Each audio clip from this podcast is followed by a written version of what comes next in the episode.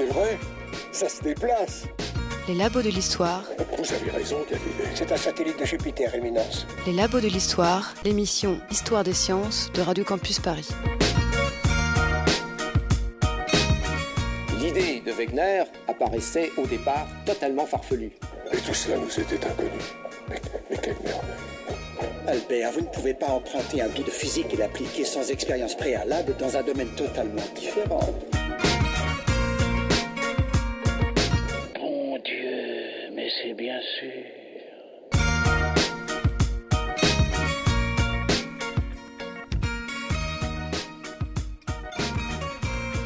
Bonsoir à tous. Il y a quelques années, dans une grotte en Bourgogne, des traces de Néandertal ont été identifiées. Elles datent d'environ 50 000 ans. Jusque-là, rien de très nouveau, non. Ce qui a surpris les paléontologues, c'est plutôt la présence parmi eux de polypiers, de gastéropodes, des fossiles d'animaux marins qui sont beaucoup plus anciens que nos cousins néandertaliens. La raison de cette étrange cohabitation est simple. Des fossiles auraient tout simplement été acheminés par ces derniers à l'intérieur de la grotte. Pourquoi? Que voyait Néandertal à travers ces pierres en forme d'animaux étranges Mystère. Nous sommes ici face à une des premières traces d'interaction homme-fossile. Tout au long de notre histoire, les hommes rencontreront, d'abord inopinément, puis plus tard, grâce aux fouilles, des os géants, des mâchoires intrigantes. Ils découvriront des animaux marins au sommet des montagnes. Les interprétations, oh, elles furent multiples et évolueront au cours des siècles. Pourtant, ce n'est qu'à partir du 18e qu'on verra dans ces fossiles les témoins d'une histoire, celle des êtres vivants, de l'homme, mais aussi celle du monde. C'est donc sur cette histoire de la découverte des fossiles, de leurs interprétations, des débats qu'ils ont suscité que nous allons revenir avec vous. Notre conteur ce soir est Eric Buffetot, bonsoir, qui est Bonsoir. avec nous dans notre studio. Vous êtes paléontologue au CNRS et spécialisé plus particulièrement chez les euh, vertébrés. Oui, c'est ça. Florent et Julie euh, sont également avec moi. Ils s'arrêteront chacun sur un aspect des fossiles qui les a inspirés. Florent, est-ce que tu peux nous dire deux mots de ton sujet? Oui, bonsoir Hugo. Alors, euh, moi je vais euh, vous parler euh, donc euh, bah, des fossiles évidemment et de comment euh, les paléontologues se, lèvent- se livrent notamment une guerre des fossiles. Ah, C'est un peu à celui qui aura le plus gros fossile. Et Julie, qui nous parlera également d'un fossile très célèbre qu'on a découvert au 19e siècle. Nos ancêtres face aux fossiles, c'est sur Radio Campus Paris. Vous écoutez les labos Les labos. de l'histoire.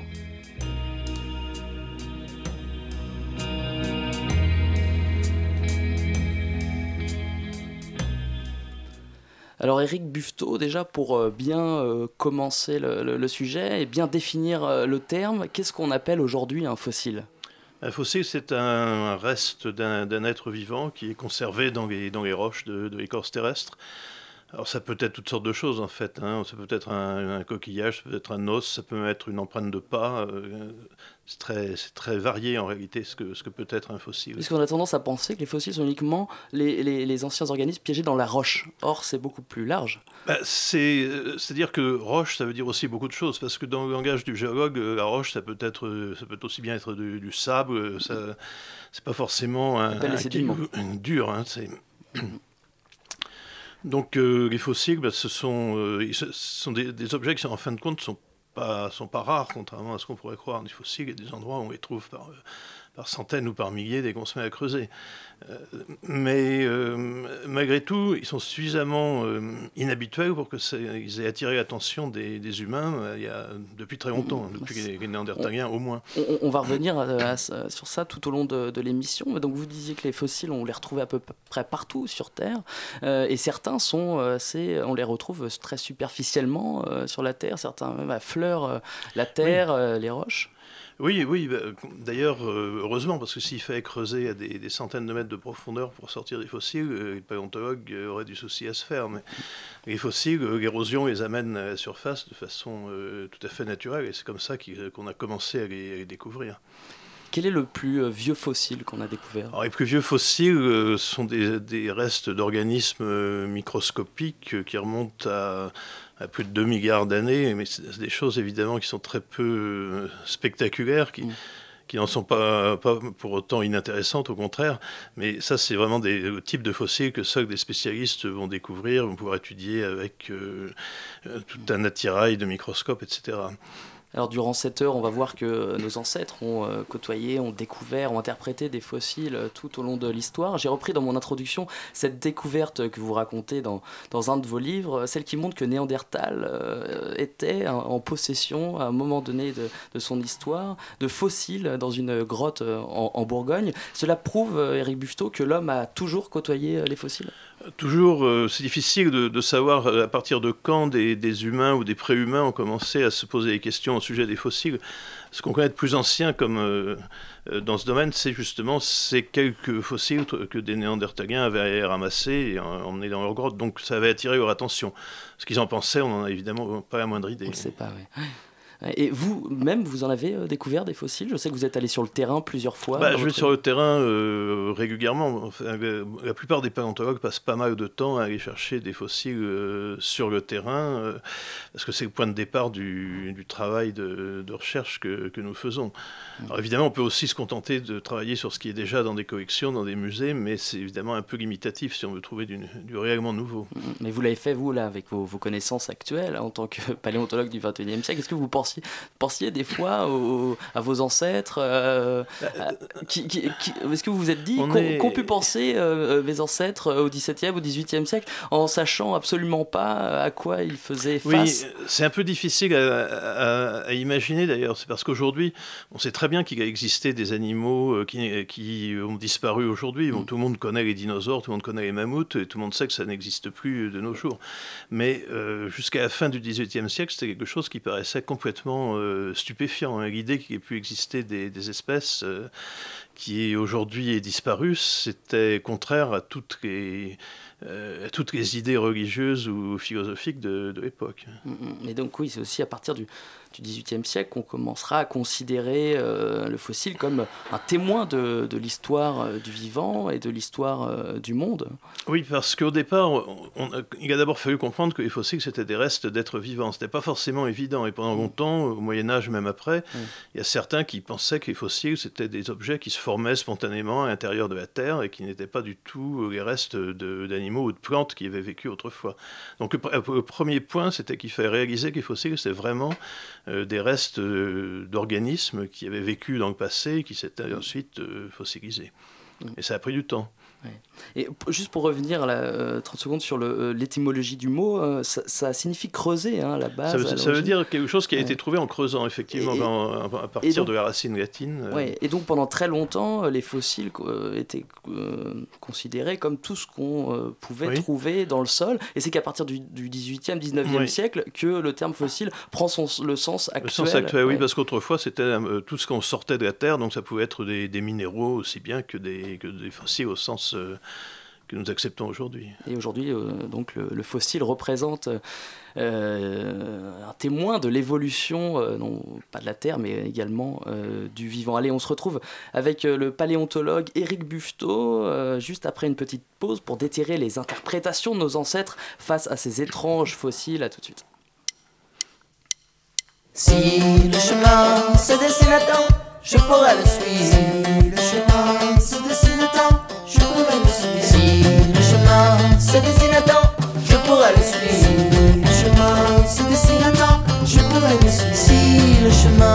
se dessine à temps, je pourrais le suivre.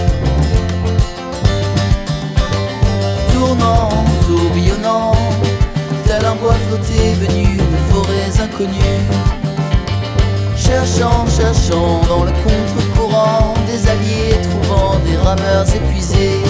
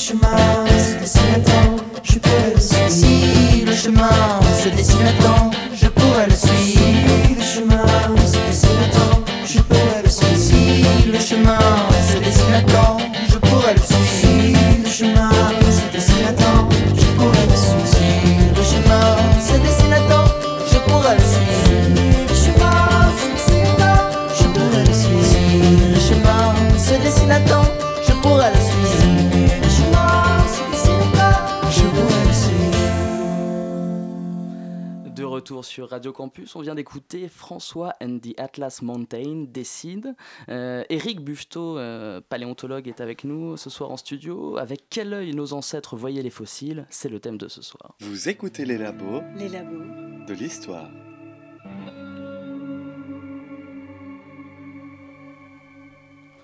Alors c'est une chose de découvrir un fossile, c'en est une toute autre d'interpréter sa nature et encore plus euh, de l'expliquer. On a très vite euh, fait le rapprochement, euh, Dominique Buffetot, entre le fossile et l'organisme vivant, et l'ex-organisme vivant qu'il était. On l'a pas fait immédiatement parce qu'on a eu des explications euh, qui aujourd'hui nous paraissent plutôt farfelues, euh, comme quoi il y a des, des espèces de forces mystérieuses qui, qui formaient les fossiles euh, à l'intérieur de la Terre. Mais malgré on tout, pensait ça on a pensé ça au Moyen Âge et Ouais. même encore un peu après. pendant longtemps, il n'y a pas eu vraiment un, un consensus sur ce qu'étaient les fossiles. Il y avait toutes sortes d'explications parallèles. Euh, certains, euh, très tôt, ont compris que c'était des restes euh, d'animaux ou de plantes. Bon, évidemment, des gens comme Léonard de Vinci, on ne s'étonnera pas de savoir qu'ils ont compris, peut-être un peu plus vite que d'autres, euh, ce que c'était vraiment les fossiles et ce qu'ils signifiaient. Euh, mais à côté de ça, il y a des gens jusqu'à la fin du XVIIIe siècle qui avaient des idées vraiment très très très bizarres sur les fossiles, y compris Voltaire qui, euh, qui pensait que les, les fo- les fossiles pouvaient s'accroître tout seuls à l'intérieur du sol, des choses comme ça. Ouais, mais vous, vous aviez cité Léonard de Vinci. C'est vrai que j'ai vu qu'il était allé lui-même sur le terrain Oui. dénicher des fossiles, ça je savais pas. ça. Il est allé dans les, dans les montagnes en Italie, il a constaté qu'il des fossiles, que c'était des fossiles qui étaient dans la position où on trouverait actuellement des, des coquillages au bord de la mer, et il a conclu que bah, c'était des, des restes d'animaux marins qui Ouais. simplement s'étaient retrouvés maintenant. Et euh, donc il s'est opposé à euh, la vulgate un peu de, de l'époque euh, qui disait que les fossiles marins que l'on retrouvait notamment dans les massifs montagneux euh, venaient du, euh, de, la, de la période du déluge. C'est ça Oui, hein On oui. coupait un peu l'histoire en deux. Il y a la période antédiluvienne et C'est post-diluvienne. ça, parce que le déluge, ça a été une explication facile à un moment donné, enfin relativement facile, pour expliquer justement pourquoi on trouvait euh, des, euh, des fossiles. Parce que si la Terre entière a été recouverte d'eau pendant 40 jours, il avait dû euh, se passer beaucoup de choses et beaucoup de, restes d'animaux avaient pu être transportés euh, sur les sommets des, montagnes et ce, genre de choses. Donc le déluge, ça a été une explication qui a été très acceptée euh, pendant plusieurs siècles en réalité. Et à, partir de quand les, euh, les fossiles deviennent euh, de véritables euh, objets scientifiques? À partir de quel moment on, on essaye d'y lire une histoire, une histoire de la Terre Alors, Je dirais qu'il il y a des gens qui, très tôt, même dans l'Antiquité, qui ont compris que les fossiles pouvaient montrer, par exemple, l'étendue des anciennes mers, ce genre de choses. Mais une attitude vraiment scientifique, ça a probablement commencé au XVIIe siècle, où certaines personnes, comme Robert Hooke en Angleterre, par exemple, a commencé à réaliser que les fossiles racontaient une histoire, qu'il avait que parmi les fossiles, il y avait des espèces qui n'existaient plus, et que les fossiles pouvaient servir à reconstituer euh, l'histoire des êtres il vivants. Il fait une analogie assez intéressante, hein. il parle de monuments, d'urnes, de médailles de la nature. Il, voyait les fossiles un peu comme, comme en, archéologie, on utilise les, médailles pour dater en disant ça, ça a été fait sous Jules César, euh, donc ça c'était à l'époque, etc. Et il avait compris qu'on pourrait un jour euh, faire ça avec les fossiles. Donc un début de volonté de reconstituer une histoire à partir de, de, ces vestiges, entre guillemets, du Oui, vivant. ça s'est un peu développé au XVIIIe siècle. Des gens comme, euh, comme Buffon, ont essayé de, d'écrire une histoire de la Terre dans laquelle les fossiles avaient une certaine part. Mm, mm. Surtout dans ces euh, fameuses époques de la nature, un grand ouvrage de, de, nature, de, Buffon, euh, dans lequel il, raconte une histoire euh, de la formation de, de la Terre. C'était quoi au, départ dans Essayer d'expliquer brièvement la thèse de Buffon? Au départ, la Terre est formée quand une, une comète arrache une partie du, du Soleil et fait ce qui forme les, planètes. Et ensuite, au départ, les planètes sont en, et la Terre en particulier sont en, fusion et elles se refroidissent lentement. Et Buffon a fait des expériences, il avait des forges en Bourgogne, il a fait des expériences avec des, des globes de, de, métal fondu, voir combien de temps il mettait à se, à se refroidir. Et puis après, il a extrapolé aux dimensions de, de, la Terre, il est arrivé à des chiffres qui étaient assez importants, probablement des millions d'années. Il n'a pas osé publier ça parce que c'était un, peu trop, un peu trop fort pour l'époque. Il a parlé de 75 000 ans, ce qui déjà était énorme par rapport à ce qu'on imaginait. Dans la Bible, c'est quoi C'est 4, 5 bah, C'est 4, 000 ans. Enfin, euh, entre le déluge et, Jésus, d'après les, lectures littérales de la Bible, il y a, ou la création plutôt et Jésus, il y a 4000 ans. Mm. Ensuite, on rajoute euh, 2000 ans pour arriver à nous, par exemple. Donc ça fait une Terre qui a 6000 ans. Il y a encore des gens qui croient ça, d'ailleurs, hein, mm. des créationnistes, euh, notamment aux États-Unis. Euh, on y reviendra. Je pense que Florent va se les farcir en fin d'émission. Euh, mais, Buffon a, quand même fait profil bas hein, à son époque. Il n'a pas trop osé remettre en question l'âge de la Terre qui était il, il a fait profil bas parce qu'il avait eu des ennuis avec, avec les théologiens de la Sorbonne, d'ailleurs, qui avait fait, qui avait condamné certaines certaines propositions qu'il y avait dans ses, dans ses écrits, donc euh, bon, il se méfiait tout de même. Mm, mm. Qu'est-ce qu'on avait découvert comme fossile jusqu'au XVIIe ah, siècle? On était tombé bah, sur quoi? Il y avait un peu, il y avait déjà un peu de tout. Il y avait des choses comme des, des, des coquilles marines, des, des, ammonites, des choses comme mm. ça qui, attirait pas mal l'attention parce que on voyait pas très bien à quoi ça correspondait dans les animaux euh, d'aujourd'hui. Il y avait des ossements aussi, souvent des, gros os. Là, on avait tendance à dire bah, ça, c'est des, restes de, géants ou de, dragons. Il faut bien voir qu'on avait une très mauvaise connaissance de l'anatomie des animaux actuels. Donc, euh, si on savait pas comment était fait un éléphant, mettons, euh, si on trouvait un très gros os, c'était pas évident de dire bah, ça, c'est un os d'éléphant.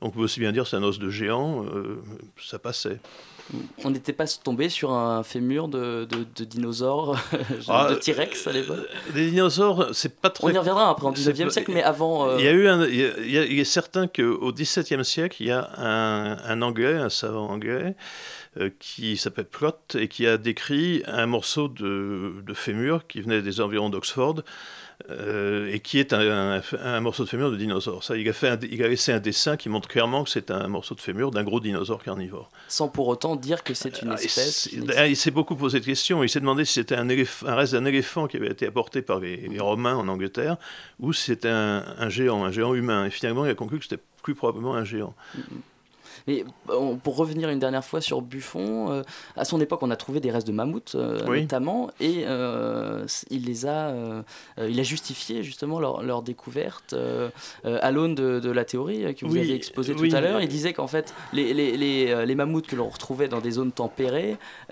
provenaient de, de, ces mêmes endroits qui étaient beaucoup plus froids au début de la formation de la Terre. C'est-à-dire que Buffon a compris que le climat de la Terre avait changé au cours du temps, hein, donc, euh, c'était quelque chose qui était complètement nouveau aussi, que personne n'avait vraiment envisagé auparavant. Et les fossiles apportaient des, euh, des, données dans ce sens. Évidemment, si on trouvait des restes, euh, mettons, de, crocodiles en, Europe, ce qui est arrivé dès, dès, le XVIIIe siècle, on pouvait se poser des questions, parce que ça semblait bien montrer qu'il faisait beaucoup plus chaud à cette époque-là qu'aujourd'hui. Donc les fossiles amenaient à se poser des, questions aussi plus, larges sur l'évolution de la Terre. Et vous l'avez dit euh, rapidement tout à l'heure, mais c'est vrai que jusqu'à euh, la fin du XVIIIe siècle, on n'admet pas encore que des espèces aient pu disparaître complètement. Euh, comment, comment on expliquait le fait que des espèces découvertes dans les fossiles ne ressemblaient pas aux espèces actuelles? C'était justement un très gros problème parce que soit on se disait c'est une espèce actuelle, bon tout va bien, sinon si on ne retrouve pas, si on ne la connaît pas, alors certains disaient c'est parce qu'on ne l'a pas encore découverte. Peut-être que cette espèce, elle vit encore au fin fond de l'Afrique euh, ou d'Amérique du Sud, et, des endroits pas encore explorés par les Européens. Un jour, on va, on va la trouver. Ou alors, c'est un animal qui vit au fond des mers et qu'on n'a pas encore trouvé parce qu'on ne connaît pas bien ce qui vit au fond des océans. Mais c'était très difficile d'admettre que des espèces puissent s'éteindre parce que c'était un peu contraire aux idées euh, religieuses. On ne voyait pas comment quelque chose qui avait été créé par Dieu pouvait être, euh, en gros, assez mal fichu pour ne pas pouvoir survivre et même philosophiquement, pour des gens qui n'étaient pas spécialement croyants, on avait tendance à croire que les, êtres vivants formaient une espèce de, chaîne ininterrompue, et que si un maillon avait disparu, ben, tout aurait fini par disparaître aussi. Alors le premier qui a, euh, un des premiers, hein, qui a, assumé le fait que des espèces aient pu disparaître, c'est Cuvier. Oui, c'est Cuvier, il n'est pas, pas le seul, mais c'est lui qui vraiment a montré de façon indiscutable qu'il y a des espèces qui avaient mm-hmm. disparu et que ce n'était pas, non plus une ou deux espèces par-ci par-là, que c'était des, quantités énormes d'espèces, de très très nombreuses espèces, et qu'il y avait des, faunes, des faunes ou des flores entières qui avaient disparu euh, au cours du temps. Cuvier, pour, pour rappeler aux auditeurs, c'est euh, le fameux personnage qui arrivait à partir d'un tout petit os à reconstituer euh, un organisme. C'est ce qu'il a, c'est la réputation qui lui a été faite et qui, qui a, qui a laissé faire d'ailleurs, parce qu'il était, je pense, très content mm, qu'on mm, pense ça de lui. Et c'est vrai que c'était un très bon anatomiste, et c'est ce qui lui a permis justement de comprendre les fossiles mieux qu'auparavant, parce qu'il connaissait très bien l'anatomie des animaux actuels, et ça lui permettait d'interpréter euh, des, des, fossiles qui étaient souvent pas très complets, euh, et pas évident à comprendre euh, auparavant. Mm. Donc là, il s'est tout de suite euh, retrouvé en, opposition euh, avec... Bon, parce qu'on s'imagine hein, de dire comme ça du jour au lendemain que des espèces ont, complètement disparu, on rentre tout de suite en conflit avec la conception biblique du monde. oui, il y a eu... C'est vrai que ça a beaucoup étonné ses contemporains. Hein. Ça se passe, ça c'est au tout début du, du 19e siècle, hein, les dernières années du 18e mm. et le tout début du, du 19e. Et, mais il y avait des preuves tellement euh, éclatantes, je dirais, que ça a fini par convaincre une, majorité de, ses, contemporains.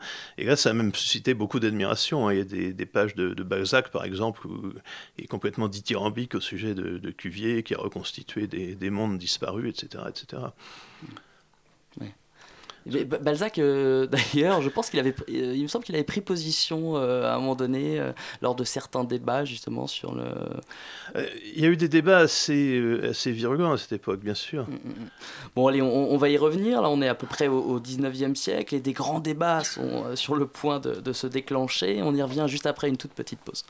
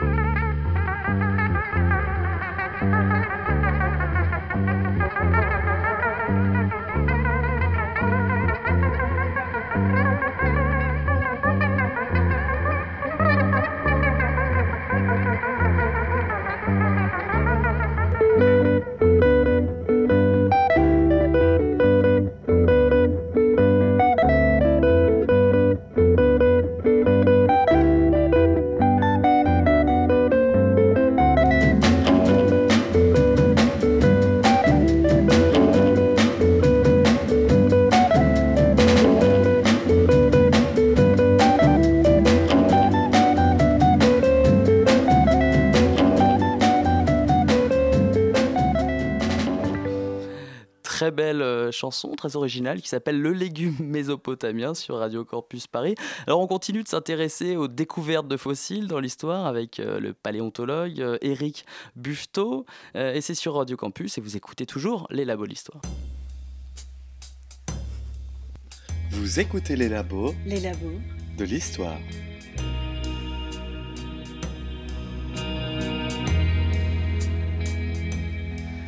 Éric Buffetot, on vient de parler assez longuement de, Cuvier, un des premiers à avoir admis euh, que les espèces pouvaient s'éteindre, certaines espèces du passé pu euh, s'éteindre. Euh, Cuvier a aussi, dans la deuxième partie de sa carrière, fait de la paléontologie, s'est intéressé à l'étude des terrains et l'étude des, fossiles qui étaient piégés dans ces terrains. Vous pouvez nous en dire deux mots?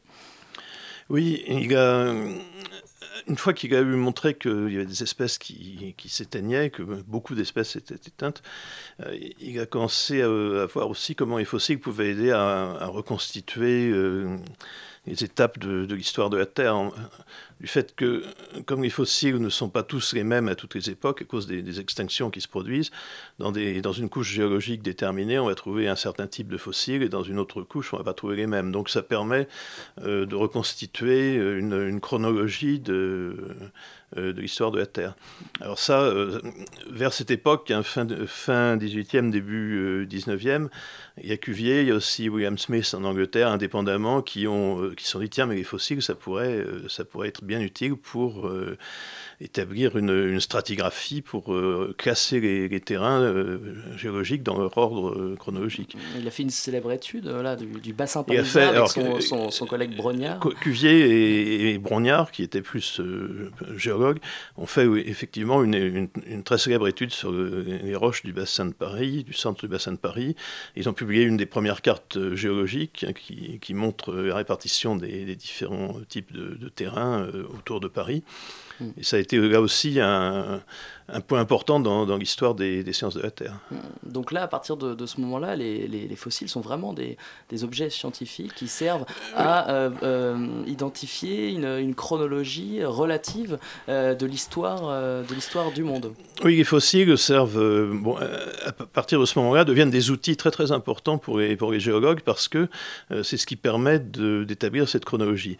Et quand on n'a pas de fossiles, ça devient beaucoup plus compliqué. C'est toujours vrai aujourd'hui d'ailleurs. Hein, les, fossiles restent très très utiles pour euh, déterminer l'âge des, euh, des, roches. Et euh, évidemment, aujourd'hui, on a toutes sortes d'autres méthodes de, datation qui permettent d'avoir des âges absolus en millions d'années des, par des méthodes qui font appel à la radioactivité des, des roches. Mais les fossiles n'ont pas perdu pour autant leur, intérêt pour la, stratigraphie. On les utilise constamment. Donc à, cette époque, euh, les fossiles euh, représentent des, espèces disparues, ils servent à, dater euh, certains, certaines couches sédimentaires, et pour autant, on n'est pas encore capable de répondre à la question suivante, pourquoi les espèces se sont-elles éteintes? Non, alors il y a des explications, et Cuvier en a une. Euh, c'est ça qui va faire débat. C'est ça qui va faire débat, parce que pour Cuvier, ces espèces, elles, ont disparu euh, de, mort violente, si on peut dire, parce que des, cataclysmes ont ravagé de, grandes parties de, la Terre et ont supprimé les, espèces animales qui y vivaient. Mm. Et donc, euh, ensuite, la Terre a été repeuplée par des espèces qui, qui avaient été préservées dans des endroits un peu reculés. Et ça, c'était l'idée de Cuvier. Après lui, il y en a d'autres qui sont allés encore plus loin. Il y a le site d'Orbigny, par exemple, qui lui a pensé que ces catastrophes, elles avaient complètement anéanti tous les êtres vivants. Et donc, il fallait qu'il y ait une création divine à chaque fois pour euh, repeupler la Terre. Ça faisait trop de créations. Alors, ça faisait 27, 28 euh, créations. C'était un peu difficile à avaler. Euh, mais vers 1850, d'Orbigny ne voyait encore que ça comme explication possible. Et qu'est-ce qu'il y avait d'autre comme thèse? Ben, L'autre thèse qui a fini par par l'emporter, c'était que les espèces, euh, certes, il y en avait qui disparaissaient, mais il y en avait d'autres aussi qui, se, qui, se, transformaient. Mm. Donc une espèce, elle pouvait disparaître soit parce que euh, elle, s'éteignait complètement, soit parce qu'elle se transformait en une autre espèce. Et là, il y a eu de, très nombreux débats dans la première moitié du, du, 19e siècle à ce sujet, où on commençait à pressentir, disons, l'idée d'évolution, avec des gens comme Lamarck, avec des gens comme Geoffroy Saint-Hilaire, qui n'étaient pas les meilleurs amis de Cuvier, évidemment, puisque lui, était complètement opposé à ce, à ce point de vue.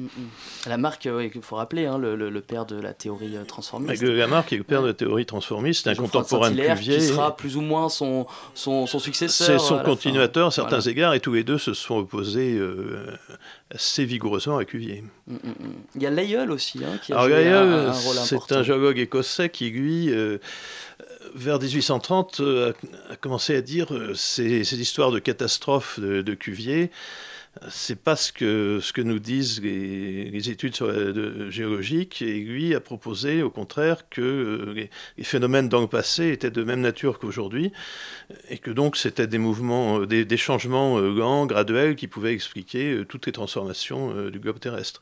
Mmh. Et ça excluait donc les, les grandes catastrophes à, la, à Cuvier. Mmh. Et puis, il faut, il faut rappeler aussi que des gens comme, comme Lamarck, comme Geoffroy Saint-Hilaire, pensaient que le monde était mu par une espèce de, de complexification oui. euh, naturelle, ce que euh, réfutait complètement euh, Cuvier. Cuvier ne croyait absolument pas à ça, effectivement. Mm -mm. Euh, donc euh, les fossiles euh, ont animé beaucoup de débats à cette époque. On arrive à Darwin et ouais, à cette époque, là aussi, les, les, les, fossiles vont jouer un rôle très important dans l'élaboration de, de, sa théorie, la théorie de l'évolution. Dans quel contexte ça se passe? Ben, euh, ça se passe d'abord dans le contexte dont on vient de parler, c'est-à-dire que Lyell a montré que c'était plutôt des phénomènes lents et graduels qu'il fallait envisager pour les transformations, et euh, Darwin a transposé ça dans le monde vivant. Et les fossiles lui ont été utiles, notamment parce que pendant son grand voyage autour du, du monde, sur le, le, Beagle, il a passé beaucoup de temps en Amérique du Sud, il a trouvé euh, beaucoup de fossiles importants qu'il a, qu a envoyés en Angleterre, et euh, les fossiles ont joué un rôle dans l'élaboration de sa, de sa notamment parce qu'il constatait que dans un continent donné, les animaux fossiles étaient proches des animaux actuels et qu'il devait bien y avoir une raison à ça. La raison la plus simple pour lui, c'était que les, les, actuels étaient les descendants des, des fossiles. En, en Patagonie, hein, en Patagonie notamment. Trouvé des, des, des, grands mammifères. Il a trouvé de, de, grands mammifères euh, disparus en Patagonie. Et vous pensez que ces, ces découvertes ont, ont, joué un rôle clé dans l'élaboration de sa... C'est probablement pas le, euh, le, facteur principal, mais euh, il a trouvé un appui à ces, à ces, thèses. Maintenant, il y avait aussi quelques problèmes avec les fossiles parce que à son époque, on ne connaissait pas beaucoup encore de fossiles intermédiaires. Donc ouais. il y avait des, des grands euh, trous, si on peut dire, entre les, entre les espèces. Et pour s'en sortir, il, il, a déclaré que c'est parce que simplement les, les, données géologiques et paléontologiques étaient trop incomplètes, qu'il y avait des périodes entières pour lesquelles on n'avait pratiquement pas de, de, documentation fossile. Et donc euh, ça expliquait ces, ces, lacunes. En réalité, il était, il était trop pessimiste parce que euh, même de son vivant, on a commencé à trouver toutes sortes de, de fossiles euh, intermédiaires euh, qui, qui, montraient que euh, la situation oui, mais il n'y en avait pas beaucoup pas... parce que c'est vrai que dans sa logique, il devrait y avoir toutes les espèces enfin, qui n'ont pas euh, été adaptées à l'environnement naturel auraient dû périr et auraient dû être retrouvées facilement dans, dans les couches sédimentaires. Oui, ça, ça, oui et qui plus est, on devrait trouver aussi des intermédiaires entre les espèces qui se sont succédés par, au cours de l'évolution. Alors, c'est vrai que dans, de son temps, on n'avait pas tellement d'exemples de, fossiles intermédiaires. Il y en avait quelques-uns, il y en a eu, euh, il y a eu euh, le plaisir euh, avant la fin de sa vie de, de voir qu'on découvrait des, des, fossiles qui étaient vraiment des, des formes intermédiaires, des chaînons euh, manquants, enfin, ou qui n'étaient plus manquants, mmh. comme les oiseaux à dents, par exemple. Mmh. Euh... Mais malgré tout, j'ai juste envie de citer cette, euh, cette, cette phrase de, de, de, Darwin qui montre bien l'importance de ces découvertes de fossiles en Patagonie. Il dit Cette merveilleuse relation sur le même continent entre les morts et les vivants éclairera sans nul doute davantage à l'avenir l'apparition et la disparition des êtres organisés sur notre Terre que toute autre autre classe de faits. Donc, euh, ah oui, il avait, il avait quand même. Là, il n'est pas, pas, pessimiste. Il est, pour le coup. il n'est pas pessimiste. il, il, pensait que ça, ça, ça, avait des chances d'arriver de, un jour, effectivement. Mm -hmm. Et c'est arrivé d'ailleurs. Alors, deux ans après euh, l'origine euh, des espèces, une dé certaine découverte va faire euh, mouche. Euh, ouais. C'est celle qui, qui ressemble euh, au premier abord à un grand reptile, mais hop, incroyable, il est recouvert de plumes. On le nomme l'Archéoptérix. Euh, et Julie, tout de suite, va nous faire une petite présentation de cette espèce étrange. C'est ça, Hugo. Comme notre invité est un spécialiste des fossiles, eh bien, j'ai pensé à tous ces spécimens un peu étranges hein, qu'on a découverts au 19e siècle et qui ont bouleversé complètement les certitudes de l'époque sur le monde animal. Alors, comme par exemple le fameux Archéoptérix. Alors, l'Archéoptérix, c'est un animal découvert près de Munich en 1855 par von Meyer. On peut encore euh, voir aujourd'hui un spécimen un peu du même type euh, au musée de Berlin. Alors, cet animal, il est très étrange. Hein. il a des ailes, il a des plumes, exactement comme les oiseaux, mais aussi des petites dents et trois doigts griffus au bout des ailes. Alors c'est pour cela qu'il sera d'abord reconnu par euh, von Meyer comme un ptérosaure. Un ptérosaure, oui, c'est le grand vertébré euh, volant hein, Exactement, contemporain des dinosaures. Et donc six ans après cette première découverte, un autre spécimen du même type est retrouvé dans la même région. Alors c'est alors que va naître une véritable controverse hein, autour de la question de la filiation de ces fossiles et des liens de parenté entre dinosaures et oiseaux. Alors Charles Darwin déclare à l'époque que l'Archéoptérix doit être une forme transitoire entre les oiseaux et les dinosaures. Mais le directeur du musée de paléontologie de Munich, Johannes Andrea Wagner, fervent opposant à la théorie de l'évolution, n'est pas euh, du tout de cet avis et l'identifie plutôt comme un membre de la famille des Gryphosaurus. Je vais encore étaler ma science. Gryphosaurus, vous savez, ce sont tous ces dinosaures un peu étranges avec un bec, des dents mais qui ressemblent pas du tout à un oiseau. Du Non, c'est ça, c'est ça, tout à fait. Ce ne sont pas du tout des oiseaux. En fait, ça fait pas partie de la même grande famille. Euh, d'ailleurs, euh, j'ai oublié de te dire que ta connaissance euh, des dinosaures m'impressionne beaucoup ce soir. Eh j'ai travaillé moi. Tu étais un, passionné aussi quand tu étais enfant, non? Non, pas tellement, pas tellement. Enfin bref, les spécialistes ne tombent pas plus d'accord quant à son appartenance au Gryphosaurus. Alors Richard Owen, notamment du British Museum, déclare, après l'avoir bien étudié, que l'archéoptériste est tout simplement un oiseau. Et c'est finalement euh, Thomas Huxley, un, naturaliste britannique, qui va confirmer officiellement que l'archéoptériste est bien une forme transitoire entre les oiseaux et les dinosaures. Mais malheureusement, personne ne l'écoute. Alors au cours du XXe siècle, les paléontologues vont retrouver, toujours dans cette région près de Munich, d'autres spécimens proche de l'archéoptérix sans savoir vraiment quoi en faire et où les ranger. Et ce n'est que bien plus tard, hein, dans les années 1970, qu'un certain John Ostrom euh, relèvera euh, véritablement des similitudes entre des petits dinosaures, archéoptérix, et les oiseaux modernes. Alors de ces observations, hein, il va conclure que les oiseaux descendent directement de certains dinosaures théropodes. Alors il faut rappeler à nos auditeurs que les théropodes forment un groupe euh, rassemblant la quasi-totalité des dinosaures prédateurs, dont notamment le terrible Tyrannosaure rex. Enfin bref, avec euh, l'émergence, on va dire, des techniques d'analyse de la délène à l'époque, à la même époque, dans les années 70, la génétique va euh, confirmer que l'apparition des premiers oiseaux est bien antérieure au Crétacé, et donc qu'elle s'est déroulée bien avant la disparition des dinosaures, et qui peuvent donc appartenir à la même grande famille. Mais le vrai boom ornitho-paléontologique va véritablement avoir lieu autour des années 90, avec la découverte de nombreux dinosaures à plumes dans la province de Liaoning en Chine. Ouais, ce qui confirme euh, la parenté entre les oiseaux et les dinosaures, puisque certains dinosaures avaient même Tout à fait. Et ils sont très célèbres maintenant. on aime beaucoup les dinosaures à plumes. Hein. C'est un sujet et on en parle à peu récurrent près, dans les, les médias scientifiques. Oui, c'est ça. Euh, en tout cas, euh, aujourd'hui, c'est vrai que il est sûr qu'on, quand on regarde un pigeon, on peut se dire qu'il a bien plus du tirec que ce qu'on imagine. Hein. C'est peut-être pour ça que, derrière leur physique un peu inoffensif, ils ont toujours l'air un peu de se moquer de nous, euh, les pigeons. Ils savent bien qu'à une époque, euh, ils n'auraient fait euh, qu'une bouchée de nous. Enfin bref, toutes ces chroniques pour vous dire qu'il faut mieux rester à l'écart de ces petits dinosaures urbains que sont les pigeons, c'est plus prudent. Merci Julie c'est pas très c'est pas très sympa pour les pigeons qui sont des animaux inoffensifs et puis pas si arrogants que, que tu que tu le dis je pense.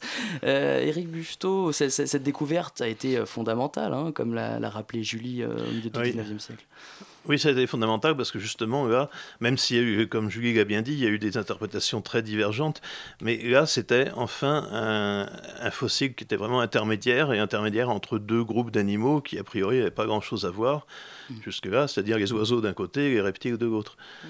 Et une fois qu'il a été admis que, que c'était bien cela, c'est devenu une espèce de symbole même de, de, l'évolution, euh, du passage d'un groupe d'animaux à un autre, euh, à savoir, euh, comme on pense aujourd'hui, des dinosaures aux oiseaux. Et Thomas Huxley, qui a entériné un peu cette parenté, était le, le, plus, le plus fidèle et le plus féroce défenseur de Darwin. On l'appelait le bulldog de Darwin. On l'appelait le bulldog de, Darwin, c'était un des grands Darwin. A eu, a eu, une, a eu des doutes par rapport à ça. Il a, il a eu une position un petit peu oui, Darwin étrange. Darwin n'a pas, euh, n'a pas bondi euh, sur. Archaeopteryx immédiatement euh, en disant c'est formidable, ça, ça confirme ma théorie. il s'y est rangé une fois que Huxley a, eu bien démontré avec des arguments anatomiques à l'appui que les dinosaures et les oiseaux étaient, étaient, très proches les uns des autres. Mais sur le moment, bah, Archaeopteryx était tellement difficile à interpréter que ça n'a pas, il n'a pas joué euh, tout de suite euh, vraiment d'icône de, de l'évolution qu'on lui, donne aujourd'hui. Mm, mm. Donc là, à partir de ce moment-là, on a su que les, les, dinosaures et les oiseaux avaient des, avaient des, liens de parenté. Pourtant, on en avait découvert avant. Hein. Vous parliez rapidement tout à l'heure d'un fémur euh, qui avait été découvert. Pour autant, on ne savait pas qu'il venait d'un dinosaure. À partir de quel moment on a commencé à, à, découvrir régulièrement bah, Les premières descriptions vraiment de dinosaures en tant que tels, c'est-à-dire de, comme de, grands reptiles assez particuliers, remontent aux années 1820.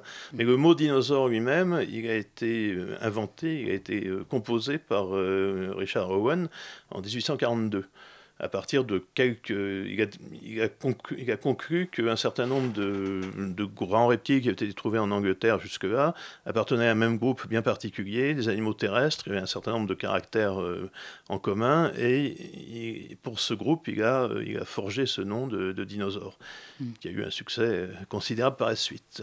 Mm. Si vous pouvez semer le doute, c'est vrai que ce, ce, sont des espèces qui ressemblent quand même euh, assez euh, étrangement aux reptiles. Bah, c'est pas étonnant qu'ils le pensaient. Euh, euh, C'est-à-dire que les dinosaures, euh, aujourd'hui, on a, on a, tendance effectivement à, considérer que c'est quelque chose de très à part. Et on sait qu'ils sont proches des, oiseaux, qui sont les, ancêtres des, oiseaux. Mais pendant très longtemps, on y a vu surtout des espèces de, de, gros crocodiles ou de gros lézards gigantesques et un peu étranges. Mm il a fallu. Euh, déjà, la conception d'Owen montrait que c'était quelque chose de bien à part, les dinosaures.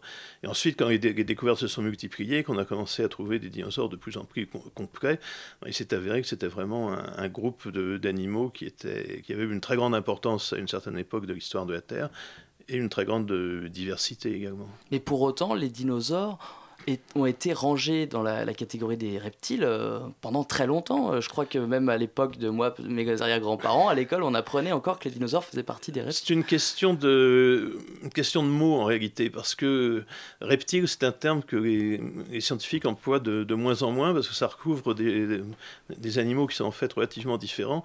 Et du point de vue de l'évolution, ça pas, le mot reptile n'a plus euh, vraiment beaucoup de sens. Euh, on l'emploie encore euh, comme ça, comme terme vernaculaire parce que c'est commode, hmm. mais on sait très bien que ça, que ça, ça recouvre des, des, des, animaux qui en fait n'ont pas de, de, lien de parenté très très étroit et donc on essaie de l'éviter au maximum. ça n'a pas de valeur scientifique aujourd'hui, c'est un terme. Ça a de moins en moins de valeur scientifique, disons. Allez, on se retrouve dans une minute pour la dernière partie de l'émission et on va notamment aborder les hominidés. À tout de suite.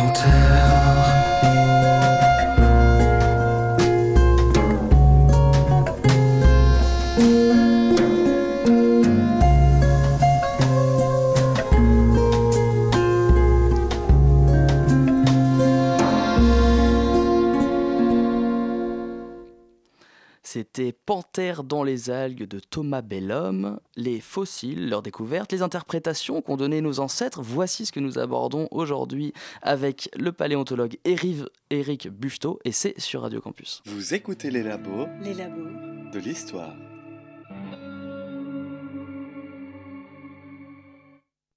Alors on est toujours dans le 19e siècle, on a parlé des découvertes de, dinosaures euh, et de l'évolution des pensées euh, euh, scientifiques autour des, fossiles. À partir de quand on retrouve le premier hominidé, Eric Buffetot? Ah, ça a été une grande question aussi, ça. Est-ce qu'il existait des hommes fossiles? Et Cuvier pensait que, que non, ou en tout cas qu'on n'en avait jamais trouvé. Ah, c'est encore plus dur, ça, c'est à- Donc, à la- euh, à l'imaginer. C'était dur à imaginer. Et malgré tout, il y avait des indices, et notamment euh, des, des outils, euh, apparemment, ce qu'on ce qu'on considérait, d'ailleurs à juste titre, comme des outils euh, de pierre. Il y a un nommé euh, Boucher de Perte, euh, dans, euh, qui était dans le nord de la France, du côté d'Abbeville, qui, avait, qui pensait que ces outils, c'était bien la preuve qu'il y avait des hommes qui avaient vécu euh, il y a fort longtemps, en même temps que les mammouths, par exemple.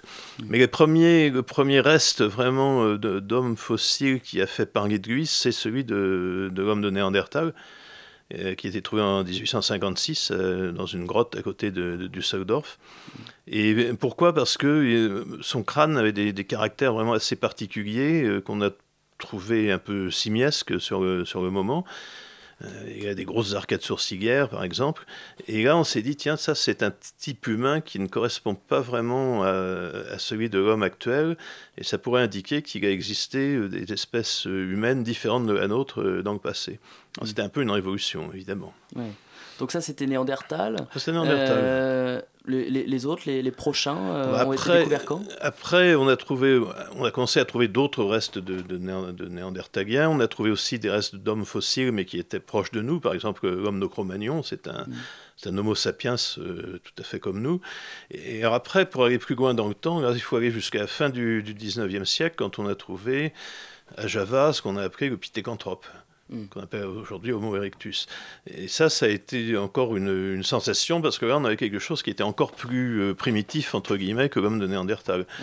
Et qui paraissait encore plus ancien. Donc, euh, petit à petit, euh, on, on trouvait des, des hommes fossiles qui étaient de plus en plus anciens et de plus en plus différents de, de l'homme actuel. Puis Et ça s'est accentué ensuite Voilà, avec puis les australopithèques voilà, et ainsi de suite. Toute la série des australopithèques au XXe siècle. Voilà. Euh, Florent, qui est avec nous. Euh, je sais que tu euh, as une dent, c'est bien le cas de le dire, euh, envers certains archéologues, certains paléontologues. Qu'est-ce qu'ils t'ont fait? Alors, une dent, en effet, c'est le cas de le dire, puisque un certain nombre, de- enfin, les découvertes archéologiques peuvent commencer déjà par une dent. Une dent de- d'iguanodon, mais, mais à l'époque, on ne savait pas encore que ça s'appelait un iguanodon, euh, qui est trouvé par un certain Gideon Mantel en 1820. Et alors, euh, déjà à l'époque, euh, la taille est toute une histoire, parce que voilà, le sujet de ma chronique, c'est quand même la taille des fossiles. Et alors, Qui aura la plus grosse, quoi Le plus voilà. gros. Voilà, et alors là, lui, euh, il, il trouve une dent quand même assez phénoménale, on va dire. Alors, à l'époque, on n'est pas complètement obsédé par la taille, semble-t-il. Alors on lui dit non, mais tu as dû te tromper, ce n'est qu'un poisson, un mammifère. Alors Cuvier le renvoie vers les rhinocéros, ce qui est une idée, enfin, qui donne une idée de la taille un peu du bestiau. Et alors lui dit non, non, je suis convaincu que c'est un iguane de 20 mètres de long. Ça, augure bien pour la suite euh, de la paléontologie. Puisque Ensuite, euh, bah voilà, on peut partir par exemple en Patagonie, un certain euh, Florentino Ameghino en 1897, euh, à partir d'une peau et de quelques osselets qui sont retrouvés dans une, dans une grotte, nous parle d'un paresseux géant. Et d'ailleurs, imagine d'ailleurs que ce paresseux géant pourrait être encore vivant. Alors, euh, trois ans plus tard, le Daily Express euh, de Londres euh, finance une chasse aux paresseux géants en Patagonie, évidemment, comme chacun peut l'imaginer. Euh, ce serait intéressant d'avoir un paresseux géant euh, dans son salon. Et il y avait des concours, non, qui étaient organisés des, euh, pour euh, à celui qui, enfin, décerner le, le titre de celui qui trouvera le plus gros, le plus impressionnant facile. Eh bien, je ne sais pas s'il y a des concours, mais on voit que en chose ce moment, euh, voilà, de nos jours, ça, ça continue pas mal. hein. Alors dans la presse, évidemment, en plus, ça marche très très bien. Eric euh, Buffetot euh, acquiesce. Ah oui, j'acquiesce complètement. parce que c'est- Mais je réprouve. je réprouve pas ce que dit Florent, je réprouve La réalité course, la course au plus gros dinosaure. Et alors dans la presse, c'est phénoménal. hein. Le, le Nouvel Obs nous a annoncé en août dernier la découverte d'un fossile de manchot géant en Antarctique. Voilà, donc le journal nous annonce en fanfare que l'ancêtre du pingouin faisait 2 mètres de haut et 115 kilos. C'est à peu près 2 à 3 fois plus grand que nos plus grands pingouins actuels. Euh, le Figaro nous annonçait en, novembre 2013 euh, qu'un fossile géant avait été découvert en Australie. Donc là, il s'agirait d'un ornithorynque géant. Alors bon, géant pour un ornithorynque, ça ne ferait que 1 mètre. hein. Voilà, il ne faut pas exagérer non plus. Euh, et alors, en, mai 2014, en mai dernier, ça a été un peu, en effet, le, concours de moi j'ai la plus grosse, donc en fait la plus grosse patte de Diplodocus, enfin on ne sait pas très bien si c'est un Diplodocus ou pas. Euh, puisque à Anjac, en Charente, et en Patagonie toujours, euh, terre de rêve pour, euh, pour les, les ossements, à, à Treloux, apparemment, Patagonie, euh, on a trouvé des fémurs de plus de 2 mètres, alors que jusqu'ici on n'en avait que de 1 mètre 40. Du coup, on nous annonce un dinosaure de 40 mètres de long, tout de même, n'est-ce pas? Euh, Très- tout à fait cré- euh, crédible et plausible. tout à fait. Et alors, bah, voilà, la question que j'ai envie de poser, c'est Eric Buffetot, pourquoi cette obsession pour la taille chez les paléontologues? Alors, euh, est-ce un, un problème freudien? Je, je n'en sais rien, c'est assez Et fascinant. vous, quel est votre record de, J'allais de dire- fémur, de taille de fémur?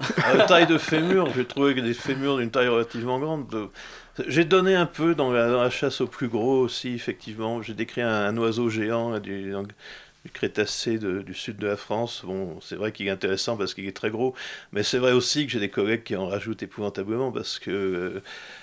euh, et en plus, on a l'impression qu'il n'y a que ça qui intéresse les médias, c'est d'avoir trouvé le plus gros dinosaure, ou le plus gros pingouin, ou le plus gros ornithorynque, peu importe, mais le, le plus gros, c'est, je sais pas, ça a une, c'est considéré comme quelque chose d'absolument prodigieux et j'avoue que je me demande un peu pourquoi.